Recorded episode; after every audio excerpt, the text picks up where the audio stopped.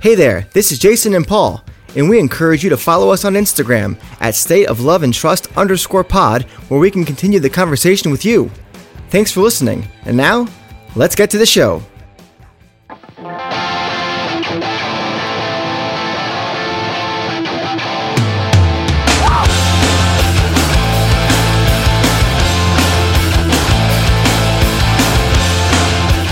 Welcome, everyone, to another episode of the State of Love and Trust. It's a Pearl Jam podcast, and I'm one of your two hosts, Jason Carapesi, and alongside me, as always, is Paul Gillieri. Paul. Here we are in the depths, the depths, the deep depths of December. That's a lot of alliteration. And you know what time that means it is. Is that It's time to crack open an icy cold can of Anderson Valley Winter Solstice Seasonal Ale. you know? I'm not going to lie to the people. We we are recording this episode in two different parts.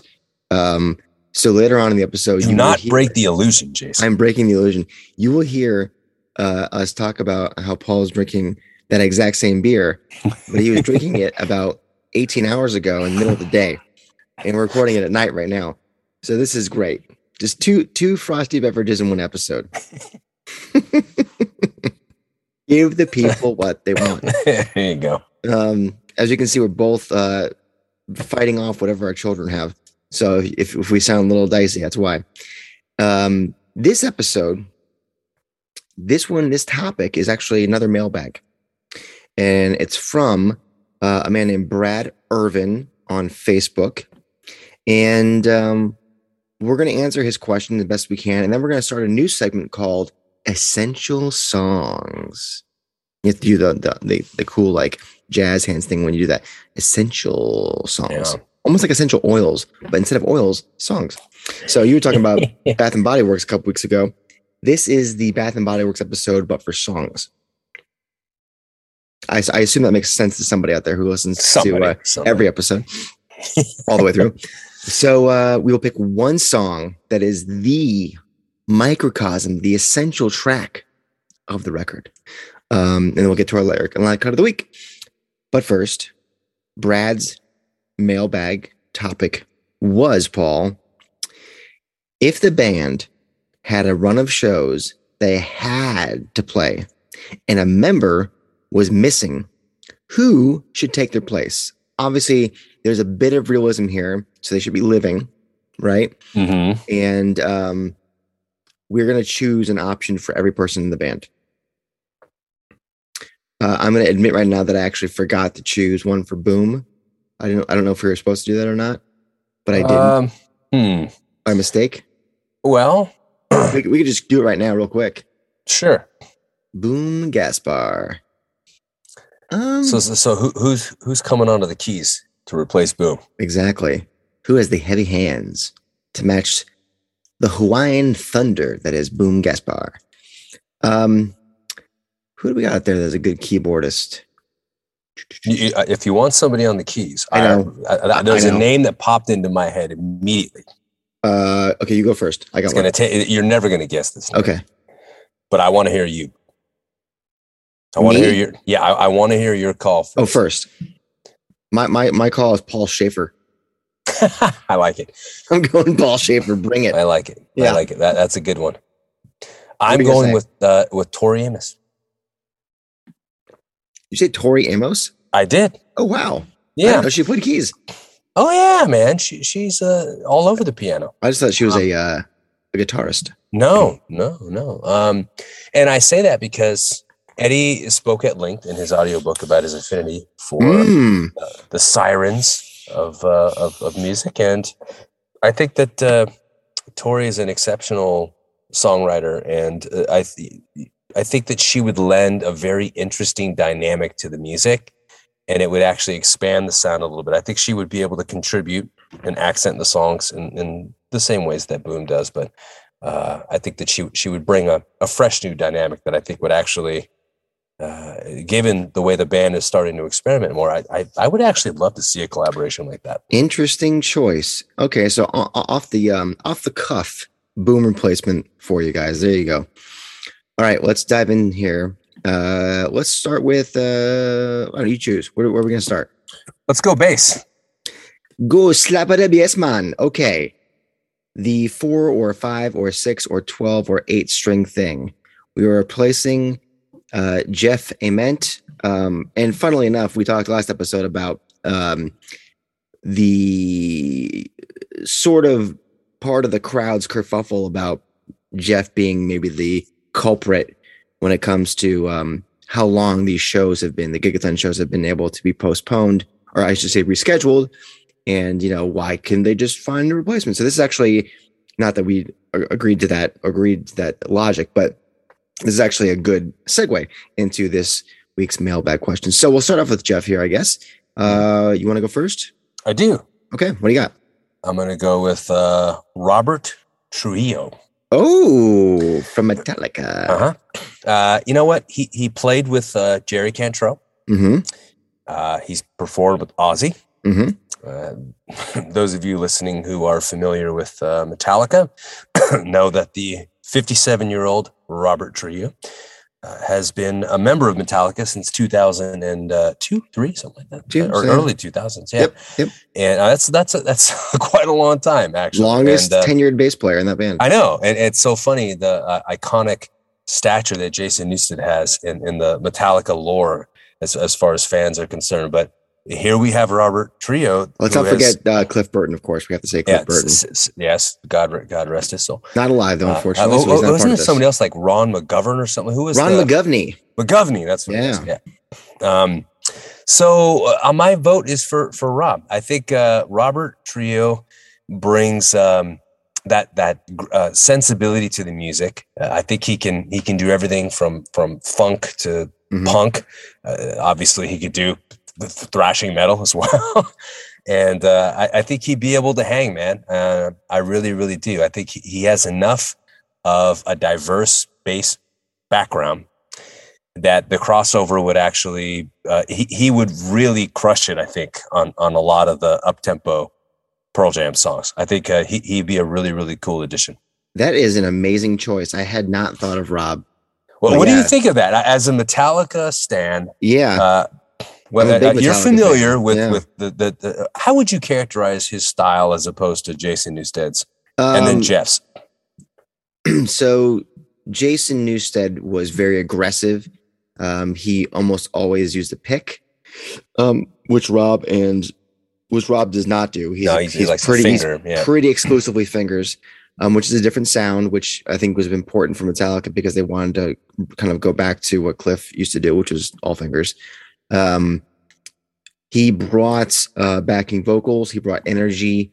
Um, there wasn't a lot of dynamism in his playing, but I think at least on the Metallica stuff, he did venture out and do some other things, Flotsam and Jetsam. He did a, a record with a band called Echo Brain was his first thing since leaving Metallica, and so I don't think he's as dynamic as Rob is. Robert, as you mentioned, Now, the, the slap Styles. bass would be an interesting technique to a Pearl Jam song. We don't Yeah. get a ton of that, but uh, uh, I- think that it could work on uh, some of Oh, absolutely.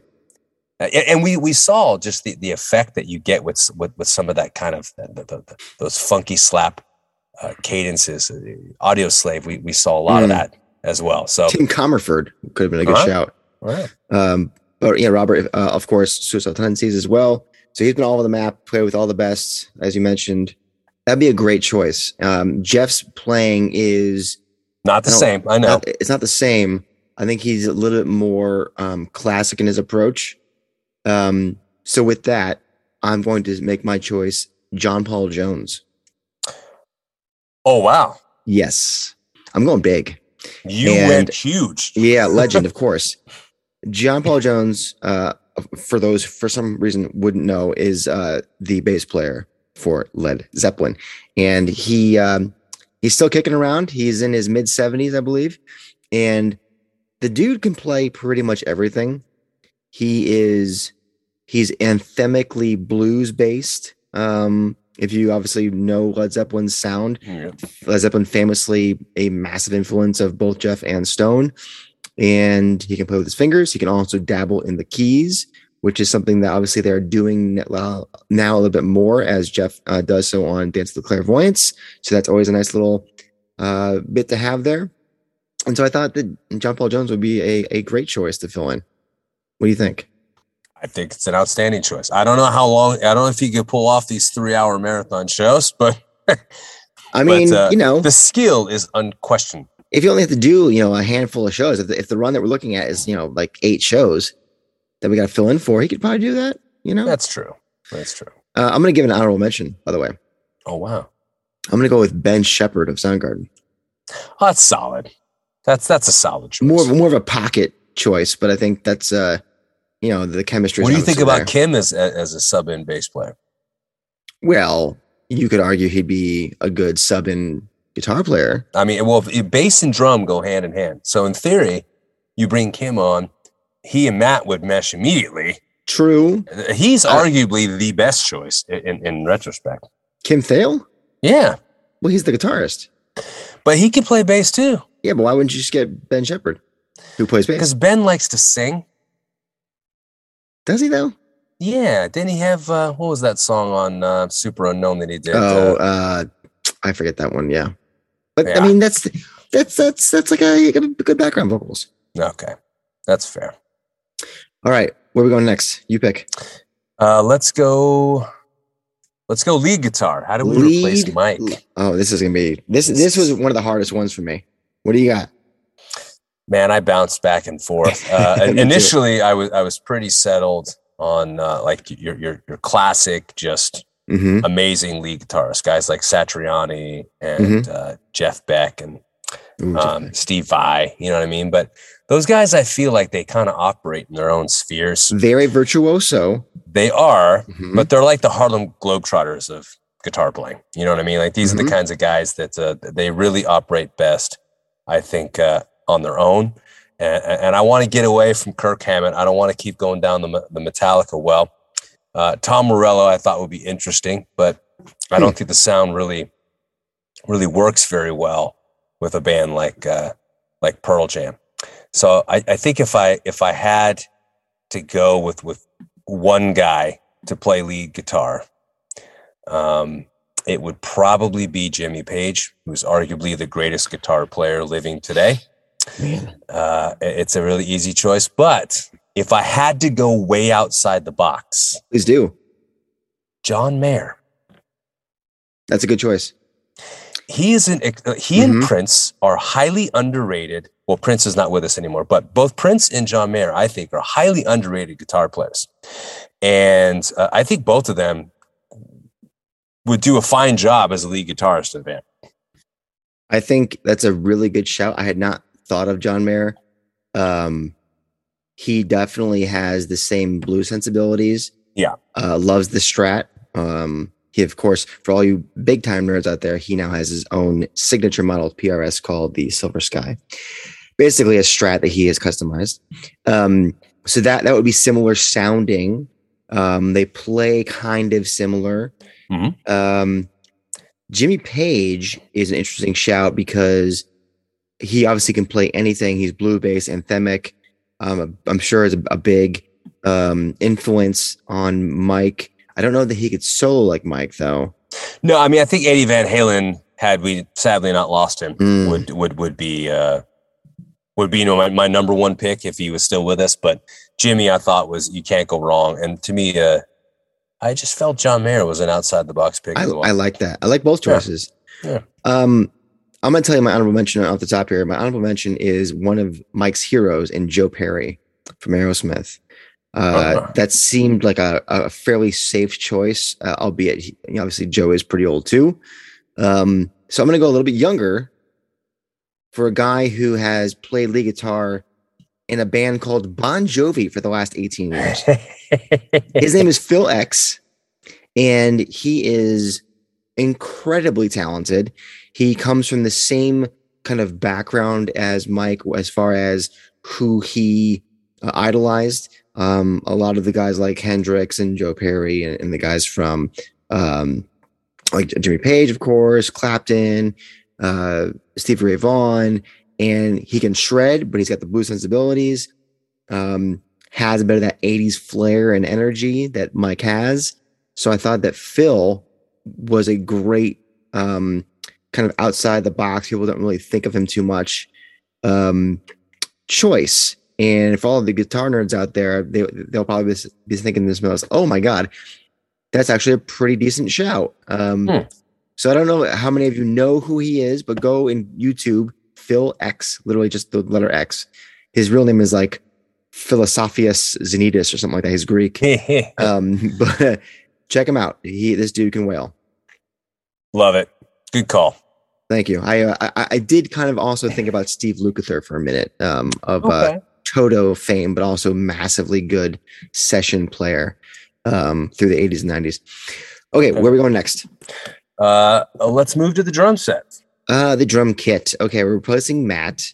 And that is a tall order. I, I mean, how do you replace a guy who was a lead drummer in Soundgarden and Pearl Jam? This is this was both tricky and obvious at the same time. I'm curious if we went the same route. So where'd you go with? Oh man. So my gut was telling me go Taylor Hawkins from Foo Fighters. Ooh, good shout. I thought that would be a really good mix. Mm-hmm. Um, I think Dave Grohl would also be a, a fantastic yep. addition. I think either one of those guys would be really, really cool. Uh, but I also thought, what if we just injected something brand new into this equation? Oh, okay. Like? I'm going to go with Nathan Young, who is the drummer for a band called Anberlin. And if oh, you're not like familiar, them, I'm a big fan of their yeah, sound. Yeah. Um, and I don't know I, them that much.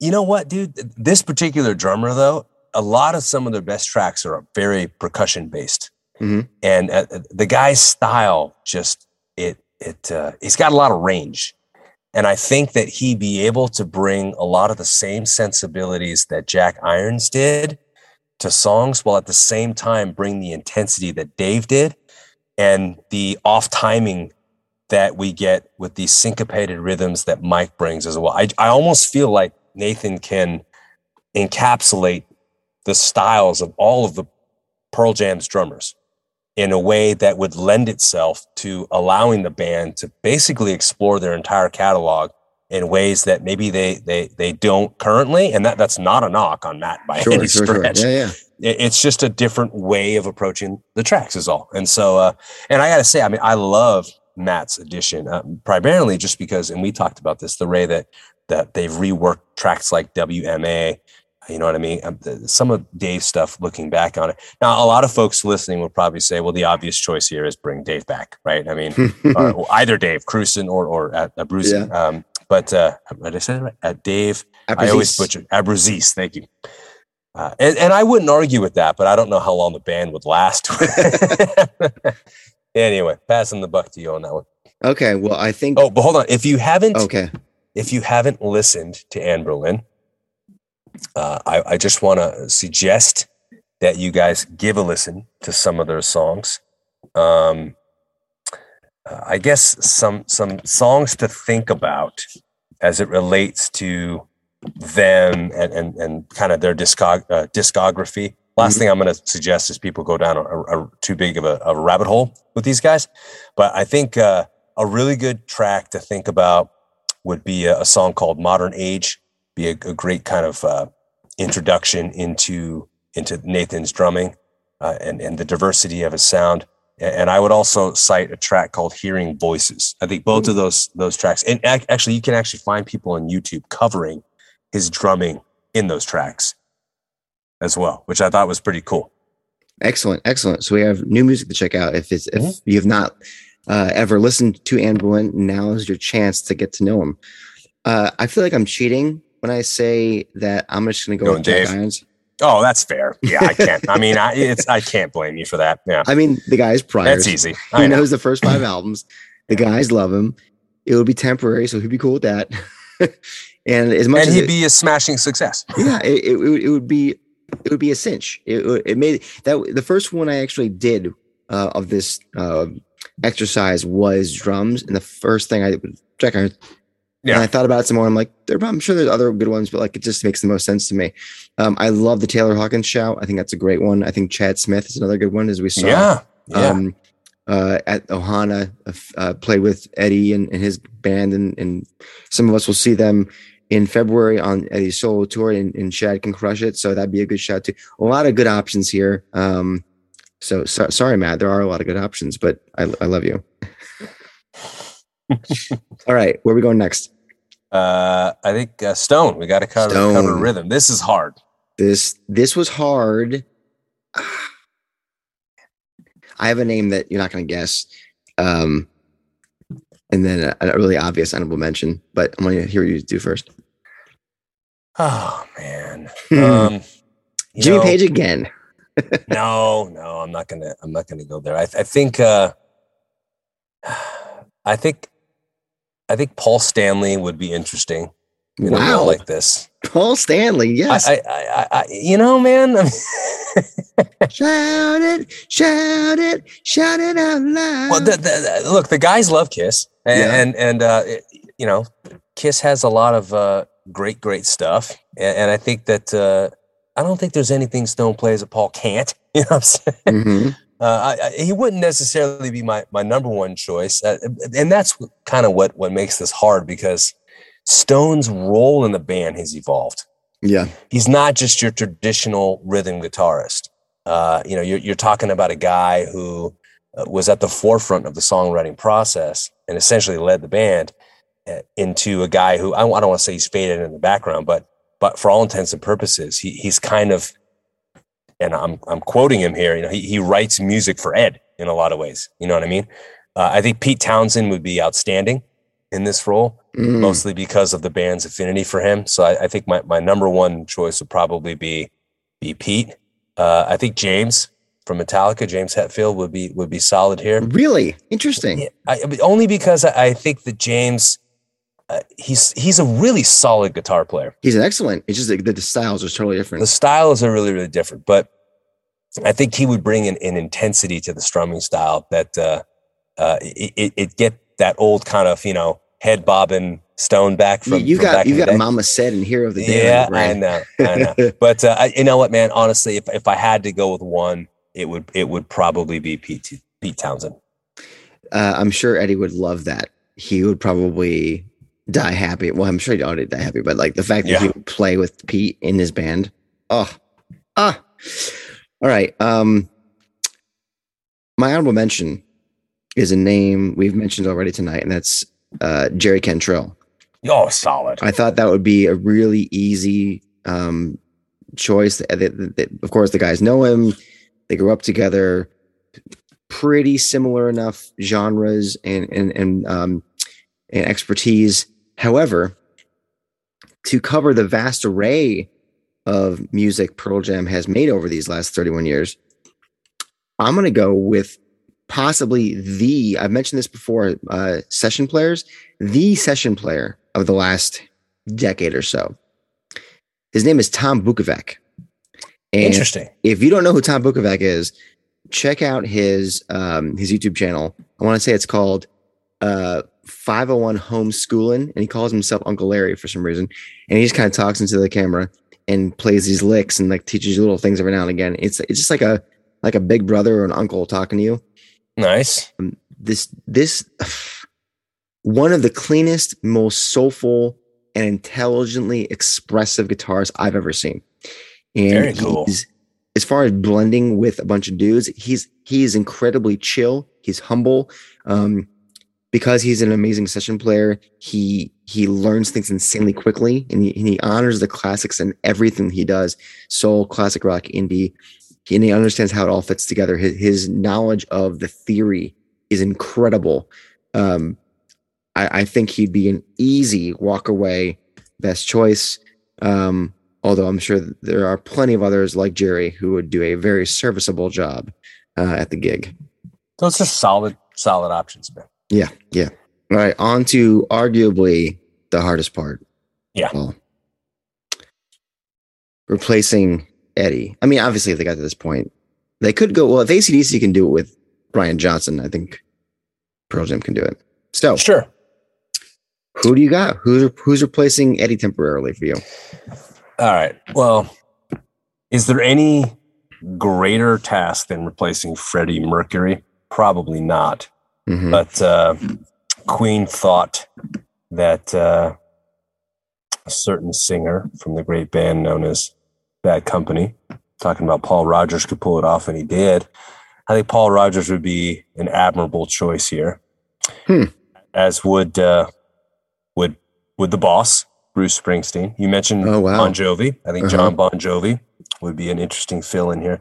But uh, but I'm going to be honest. If I had to pick a name, there's two that I think stand out, and I think what made uh, the Alice in Chains reboot successful was that they were able to to kind of capture Lane's sound, but they were able to do it in a way that allowed the band to reinvent themselves. Mhm. Now, now, in in this case, it was permanently. For in Pearl Jam's case, I think they'd have more luck with uh, kind of a, a, a guest cameo from a prolific singer like uh, a Paul Rodgers or um, a Jon Bon Jovi or a, a you know somebody of, of that ilk, Bruce Springsteen. But if I'm being honest, in terms of like what voices could really hold this together and uh, and and really bring something truly special to the vocal performances.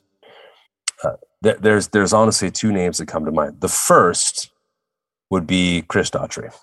I knew I you were going to say uh, that. I knew you were going to fall, Chris. That, that- I don't know what to say, man. The guy just has the chops, and uh, I've never seen. I- I've seen him cover uh, Phil Collins in the air tonight. I've Yeah. seen him cover Black. I think he, it's one of the, the best covers of Black you'll ever hear. Uh, I, I think I, I can't think of a Pearl Jam song that this guy could not sing and knock it out of the park. And, and look, if you don't like his sound, then obviously this is a, a Mhm. detestable choice for you. But I really think that that Chris would step in and do uh, an admirable, uh, admirable, pardon me, job. And uh, I think that there would be a fidelity to the style Yeah. that a lot of other singers wouldn't be able to bring. I think a lot of other singers would have to kind of do it their way. Whereas I think Chris could somehow find a way to blend his way with Eddie's way and and bring back the essence of, of those songs, even though Eddie's not there. So I think he'd be a tremendous choice. Uh, I do have an honorable mention though. Okay. Our very own Lenny Prado. Well, it's funny you say that because he is my choice. He should be. It's He uh, is Lenny. my choice. Lenny, I think, would be just. I mean, first of all, be a dream come true Yes. for for our good friend Lenny. And there's not a single song in the catalog that he wouldn't nail. yeah, that, that's what I was racking my brain. I'm like, I could go Lajon Witherspoon from Sevendust. That guy can sing like with the Yeah. best of them. Corey Taylor from Slipknot he'd and Stone Sour is too, yeah. tremendous. Uh, Mark Lanegan, if you want to be in this in a similar world, Mark Sure. Lanegan. But then I thought, okay, Lenny knows the catalog. He can play guitar. He sounds a lot like Eddie. Uh, it's the closest we could come to a journey like rock star moment. yeah, so I mean, and I I knew you were going to pick Chris Daughtry, so I I said I'm not going to pick Chris Daughtry. but I was like, oh, this close. So yeah, fuck it, Lenny, let's do it. I love it. Lenny, let's get you on a plane. You're playing the Just- forum. So there Good you go. call. So, so who who is your who is your five then? Uh, I guess First I'll choice. go Daughtry. I'll go Daughtry on the mic. Um, I think uh, for drums, I'll, I'll probably stick with Nathan Young. Although, although Jack Iron's pick was solid, uh, I, I like uh, as a lead. I think I would go. What did I go with? Hendrix? Oh no, I'm sorry, not Hendrix. Uh, I went with uh, Jimmy Page. I think. Uh yes. Uh, I think bass. I had us going with uh, Robert Trujillo, Mhm. uh, and then rhythm guitar. I went with Pete Townshend. There you go. Not bad. It's a pretty damn good lineup. And. Tori and, T- Tori Amos. and Tori Amos on the keys. There you Yeah. go. Yeah. So I've got uh, Jack Irons behind the kit again, John Paul Great. Jones, Slap it BS, and uh, Tom Bukovac on rhythm guitar, Phil X on lead guitar, and Lenny Prado on the vocals. Not Got some- bad, gang. Some dream teams there, man. Ooh, I like this. What a good topic. Thank you, Brad Irvin, for this topic. This was great. Um, guys, what do you think? Give us give us your uh, five replacements plus boom if you'd like. Let us know. Let us know on, on Instagram. Let us know on Facebook. Let us know on Twitter. Let us know on via carrier pigeon. Whatever you like to do. Um, And while you're at it, and while you're at it, rate, review, subscribe, leave us a review. Tell us your thoughts. It could be a single word like yay or or fuck. nay. could be good, could be bad. You don't know. All right, let's then move on to our essential song. Uh, first part, we're gonna go to the uh, uh, the episode. We're gonna go to the Riot Act album. That'll be the first episode or first part of this series. Essential song, Riot Act. Paul, I will go first. Okay. I'm choosing I Am Mine. Hmm. Great Yeah. choice. The Audible episode really put this over the top for me. When when Eddie described how this song, pardon me, came into being, and ultimately what it stands for, I think finding safety and comfort within oneself is exactly what this album is ultimately about. And there's a lot happening on the album emotionally. It's kind of all over the place, right? You got anger, you got sadness, you got love, you got longing, you got anxiety. But it all starts within. It all starts with number one. You got to get right. Hmm. Sorry. You got to get Yeah, right. No pun intended. No, it was definitely intended. That's why I laughed really poorly. Uh, you got to get right yourself before you can help others. Kind of like when you on an airplane and God forbid the air oxygen mask comes down, you got to put it on yourself first before you can help the person next to you. And I think that's precisely why the band chose it as the lead single off of Riot Act. I think there are other songs on the record that surely rock more or that I might even like more. Like I, I really enjoy Save You, Half Full, All or None, You Are. But I think if you had to time capsule one track that speaks for the album, it's this one. Uh, I think it's kind of a, a beacon of what the band was trying to say. So I would say essential song of Riot Act, I Am Mine. Solid choice. So solid, in fact, I have to second it. Ooh. Yeah, I was tempted to go with "You Are," but I then I might. realized, you know, it's it's it's my favorite song on the album. That doesn't mean it's the most essential song on the album, and I say that because this is a, an album that really uh, delves into what it means to be human, to live and to die. It's an album that really explores the nature of us and uh, human nature. It's an existential album on a lot of ways, in a lot of ways, pardon me. And uh, I think a song like "I Am Mine," which is, uh, in addition to "Crop Duster," arguably, you know, those are the the two tracks that seem to explore existentialism in a broader scope, but not with a, a broad brush stroke. And I think that's what makes I Am Mine so unique is that it was the kind of song that kind of got the band back in the saddle again post Roskilde. Yep. And uh, I think it, it's the type of song that kind of uh, encapsulates what a lot of this album was about. And, uh, and I think that it was it, it's a song that also seems to encapsulate what you could argue is the birth of a new era in the band's recording and performing history. And uh, it, it completely altered, in a lot of ways, the way that they have approached playing music since.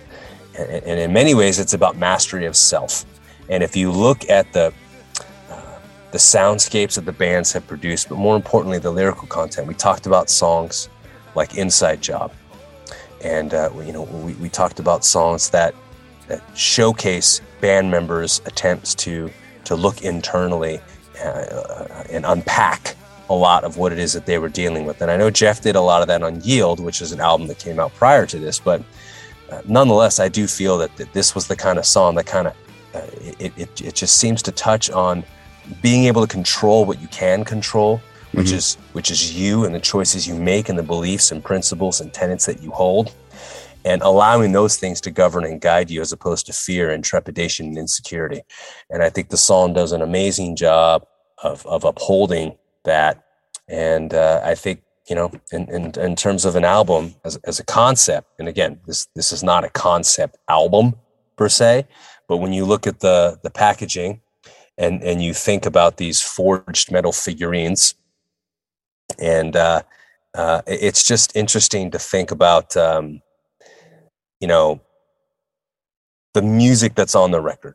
And Mike said that they were when they came up with this this packaging, they were just trying to think of a title and, and, and a, a visual representation of what the music was like. This kind of urgency, you know, it's loud and it's urgent. And it's interesting that both of us picked a song that's not loud and urgent. You know, and, and you think a song like "Save You" would be the most essential track, and, and in many ways, I think that's a compelling argument. Uh, but I also think that uh, getting your act together, which is what Jeff implied Riot Act was very much about.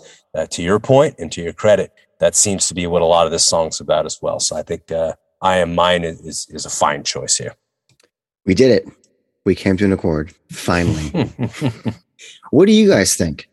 I feel like sometimes I think that I am mine is the obvious choice. Sometimes I think it's like it's definitely not the obvious choice.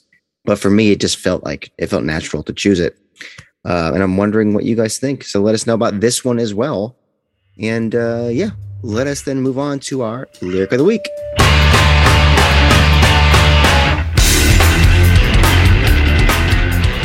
Right, and this week's lyric of the week comes from, ooh, again, not another album itself, but a recording session. And we're going with education.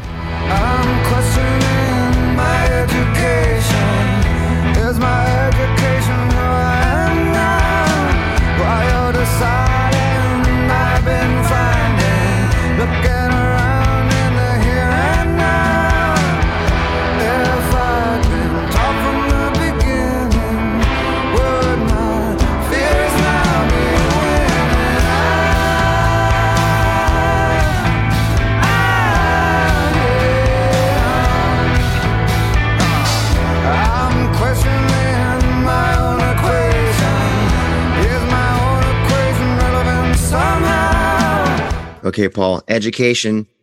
Of course, that would be a song that you pick. You are Mr. Education, as far as I'm concerned, director of education at the school you work at. You teach, you shape the minds. So certainly this is in your real house. And I, I give you the floor for the next, I don't know, I assume 37 minutes. Go ahead. no, I'm, I'm going to keep this nice and contained here. You know, I, when I think, when I think about these lyrics, the idea of questioning education, I think is important. I've always encouraged students to ask why. I think why is is an imperative question to ask. And it's not out of line for a student to ask, why am I learning this today? I think sometimes there's this apprehension with a question like that. You know, will, will the teacher be offended? Um, but the reality is, if, if you can't justify what it is you're teaching, why it's important, why it's necessary, then I think really it calls into question its relevance and the authenticity of the entire day's objective. So, questioning education, I think, is, is a vital critical thinking skill. And I think that, you know, we have a generation of young people who perhaps don't question things enough, especially in the in the age of social media where disinformation and misinformation and, and the spread of those things is is is rampant right now. It, it it, literally can reshape policy and affect election results. and hmm.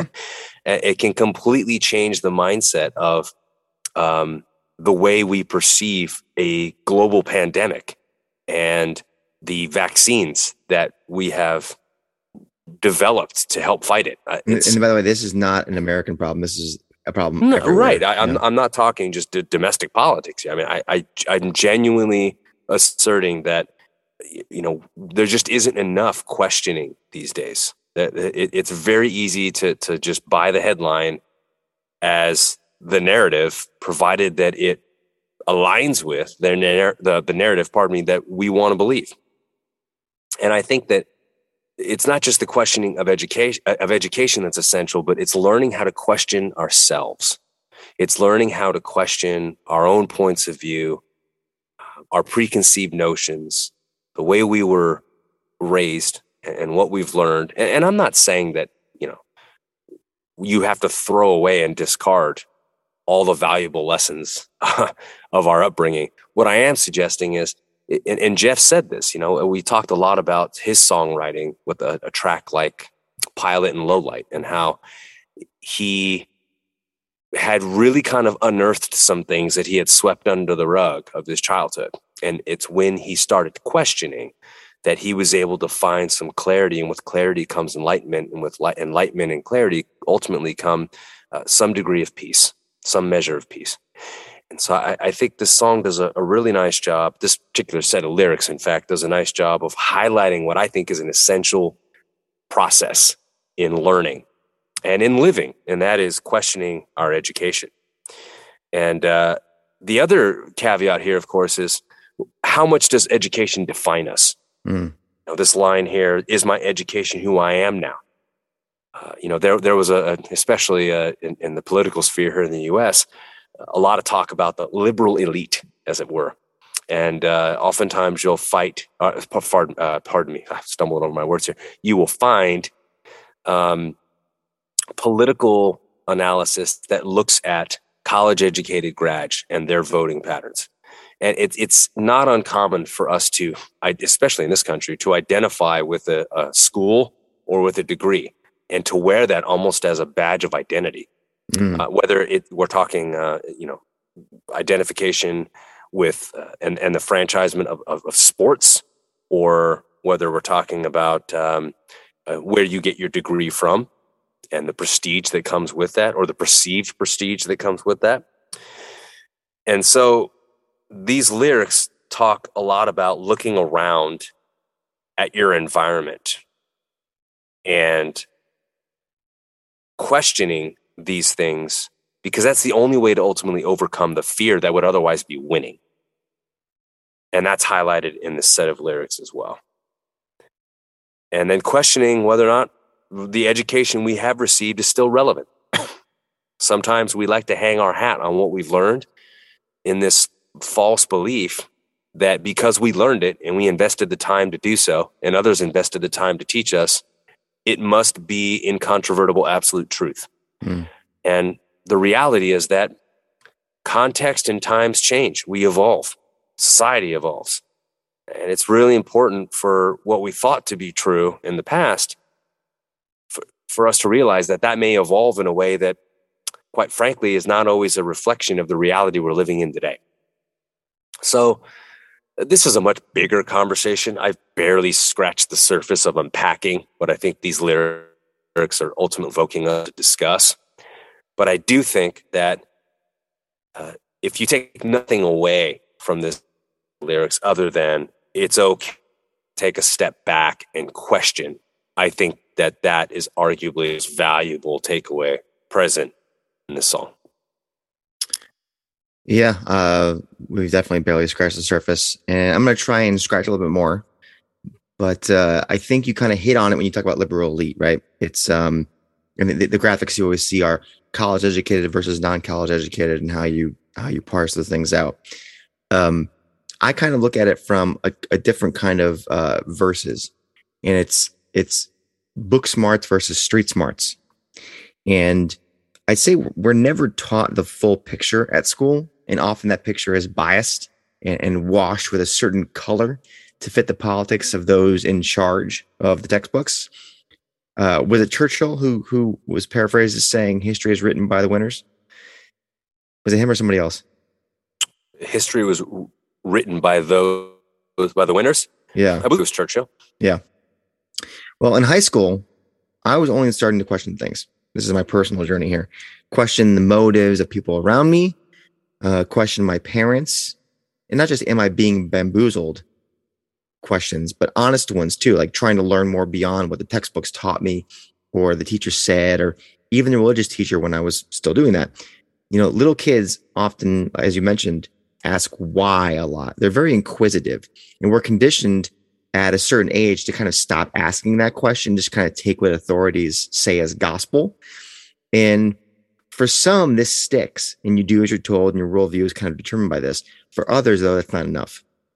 And, and for those like the subject of this song, I mean, is it is it Ed or is it someone else? They, they've ventured out into the world and and see and experience things that don't really line up with what they were taught. Sometimes in a good way, sometimes in a bad way. But the inquisitive nature comes back and, and is is what we were taught all there is is that who we are as a society, as individuals? All these questions. Uh, sometimes finding new answers that make old answers obsolete can make us question who we are. If we've defined ourselves by the old answers, then these new answers unravel the fabric of who we are. This is natural. So I, I, I love, love, love this song because this song is universal and it's not about love, the other universal. Um, so it, it's something that I think everybody can can really associate with, regardless of of where you're from or, or what you were taught. There's always this balance of of respecting what you were taught, but also questioning it to find more. So leave it to the guys to put together a song like this so well with such really cool music that uh, it could make us talk about it for probably a couple more episodes. But We're not going to. what we will do though, Paul, is we'll get to our live cut of the week. Ready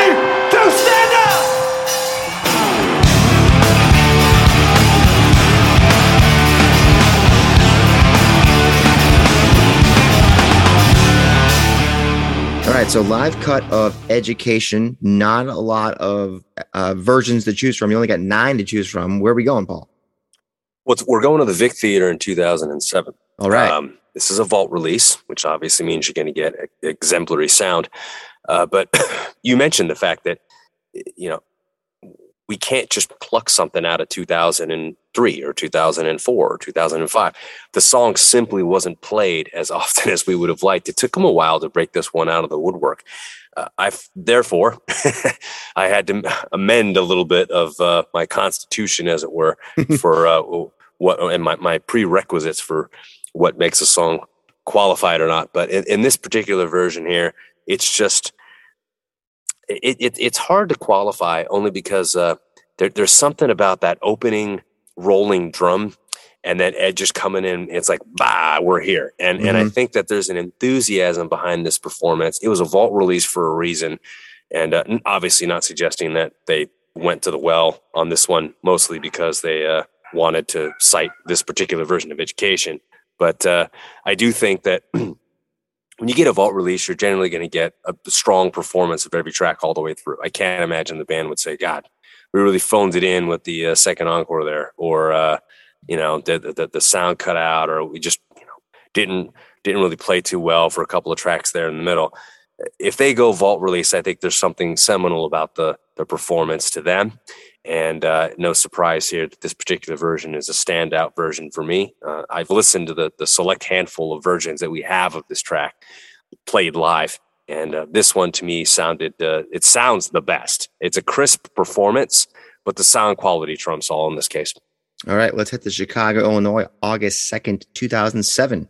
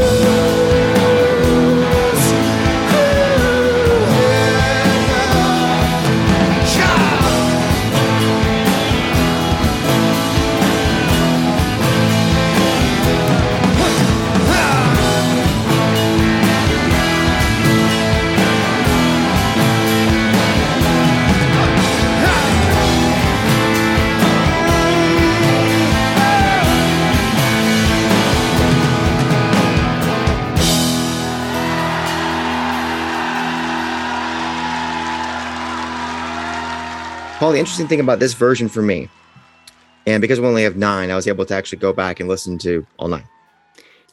Uh, this is the only one where Stone plays an acoustic guitar. I like that though. I think it's a fascinating wrinkle to this track. When you, when you listen to it on the uh, studio recording, there is a dynamic that I think is absent in a lot of the live recordings. And, and, I've said the same thing about uh, some of the tracks off binaural, namely Sleight of Hand and, and some other ones. And so sometimes I feel like you, you need a certain dynamic with a live track that uh, absent that it's just not quite the same. It doesn't deliver the same live. And so when you when you can incorporate a wrinkle like like, like that i think it, it allows you to uh, uh, to kind of uh, see what the song sounds like and it realizes its ambitions as a live track that way that was ma- my main note was that was a big difference. I think the rest of them actually, yeah, I think the performance wise, they weren't as strong, but the fact that this was the only acoustic stone one was like, huh, I wonder if that had anything to do with it. So interesting. Uh, it's only the third time it was ever performed. It wasn't performed until 2006. So you chose the third time ever. Uh, they did play it, I want to say the next night or two nights later. Um, in ha- was it Grant Park, I believe, Grant Park in Chicago. So this was like the club show before the big show. Um, so there you go, gang. That's the episode. Uh, let us know what you think, and we appreciate you guys stopping by as usual. Uh, we say hello and thank you to all of our new listeners, new followers.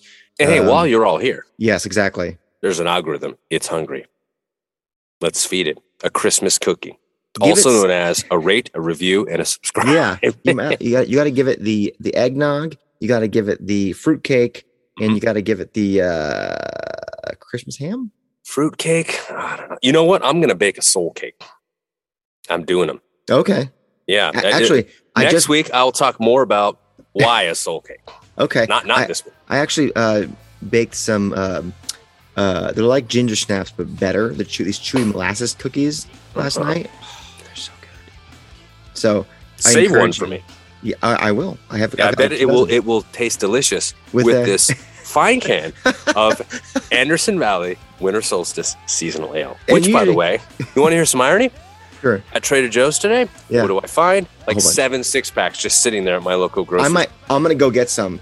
Uh, I'm gonna go. Get we're- by the way, usually we record at night, guys, and so I can understand why he would have a nice uh, frosty beverage. We're recording middle of the day right now, and Paula said, "F it." I'm Yeah, well, my, all, all my I'm- fantasy football teams took a dump today, so I'm Oh, just no. I'm drinking away my misery. Okay. I'm kidding. Fair enough. Fair enough. I'm well, kidding. next week, guys, uh, will be the last episode before Christmas, and uh, possibly the last episode before 2022. Still figuring out the, the week in between uh, if we do anything or not. But we may have a Christmas surprise for you, and that may be Ten days of Pearl Jam. We got lots to talk about still, brother. Oh, there, there is true, uh, but we may have a special guest. We may have our friends from Rio de Janeiro joining us.